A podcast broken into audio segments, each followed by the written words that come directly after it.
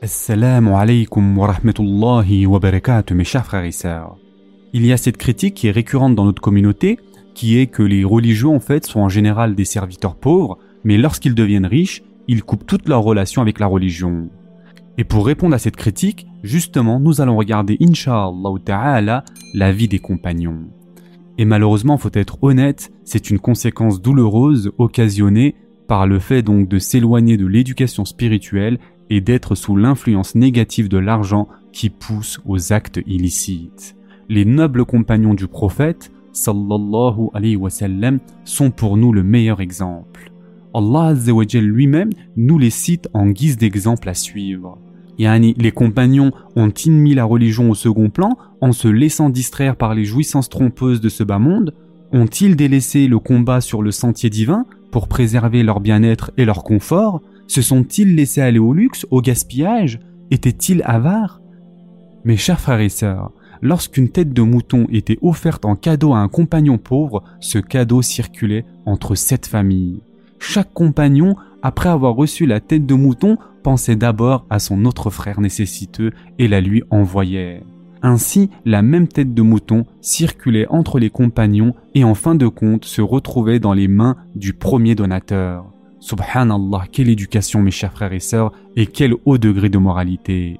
Et en fait, c'est ce dont nous avons exactement besoin aujourd'hui. De plus, mes chers frères et sœurs, le messager d'Allah sallallahu alayhi wa sallam a dit tout homme qui s'endette et n'a pas l'intention de rembourser rencontrera Allah comme un voleur. Et ce hadith a été rapporté par Ibn Majah. Le messager d'Allah, sallallahu alayhi wa sallam, bien qu'il fût le serviteur qui obéissait le plus aux ordres divins, ne manqua pas de mettre en pratique ce à quoi il avertissait rien que pour servir d'exemple à ses compagnons. Quelque temps avant sa mort, le prophète, sallallahu alayhi wa sallam, se rendit près du Raouda. Il rassembla ses distingués compagnons et lui qui tout au long de sa vie manifesta un respect inégalable et inégalé pour les droits d'autrui, leur dit Que celui à qui j'ai causé du tort vienne me rendre l'appareil, que celui dont j'ai injustement pris le bien vienne en retirer l'équivalent de mes biens. Cet incident, mes chers frères et sœurs, nous enseigne la sensibilité que doit avoir tout musulman, à savoir se soumettre inquiet en permanence à cet interrogatoire. Ai-je violé le droit de quiconque? Ai-je commis une erreur?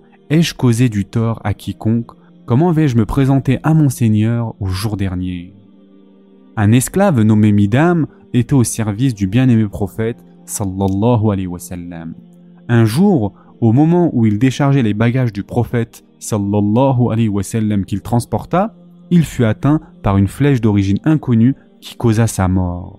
Les compagnons, enviant son sort, dirent Ô Midam, béni sois-tu, habitant du paradis. Ô envoyé d'Allah, béni soit ton serviteur martyr. Le messager d'Allah, sallallahu alayhi wa sallam, quant à lui répliqua Pas du tout, je jure par celui qui tient l'âme de Mohammed en son pouvoir, que la pèlerine qu'il a dérobée avant le partage du butin au jour de Khaybar lui consumera le corps. À ces paroles, les fidèles furent choqués. Un homme vint alors trouver le prophète sallallahu alayhi wa sallam tenant à la main un ou deux lacets de sandales et dit Ô envoyé d'Allah, voilà ce que j'ai dérobé au jour de la prise de Khaybar. Le prophète sallallahu alayhi wa sallam lui dit alors C'est une courroie de feu ou ce sont deux couronnes de feu. Et ce hadith, mes chers frères et sœurs, a été rapporté par Al-Bukhari. En bref, quiconque commet le poids d'un atome en bien ou en mal aura sa rétribution. L'imam Al-Ghazali a dit La vraie connaissance et la richesse, c'est de savoir patienter en période d'abondance. Et donc, mes chers frères et sœurs, comme celui qui commet le poids d'un atome en bien ou en mal aura sa rétribution, les pieux serviteurs d'Allah évaluent en toutes circonstances avec méticulosité la portée de chaque acte qu'ils commettent avec la précision de la balance du bijoutier. Mes chers frères et sœurs, l'âme qui n'a subi aucune éducation s'aveugle elle-même et se leurre elle-même, ce qui causera donc sa propre ruine. L'âme, lorsqu'elle est corrompue, pousse son serviteur à se rebeller contre sa mortalité car il refuse d'admettre son caractère mortel. Les gens en général, mes chers frères et sœurs, ne veulent pas voir un cercueil et penser à la mort. car l'âme dépourvue d'une éducation se rebelle constamment contre la mort.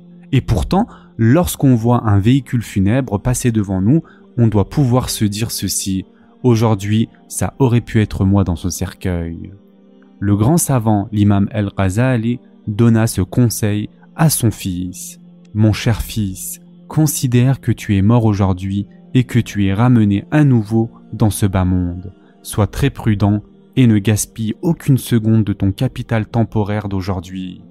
Sache que chaque souffle que tu aspires représente une grâce inestimable. En fait, il lui recommandé d'organiser désormais sa vie quotidienne conformément à cette réalité. Et donc, pour finir, mes chers frères et sœurs, le plus grand exploit est sans nul doute la capacité de vaincre l'insouciance et les tentations diaboliques de l'âme. Ce sera tout pour aujourd'hui. En attendant, prenez soin de vous, mes chers frères et sœurs, et à très prochainement, Inch'Allah.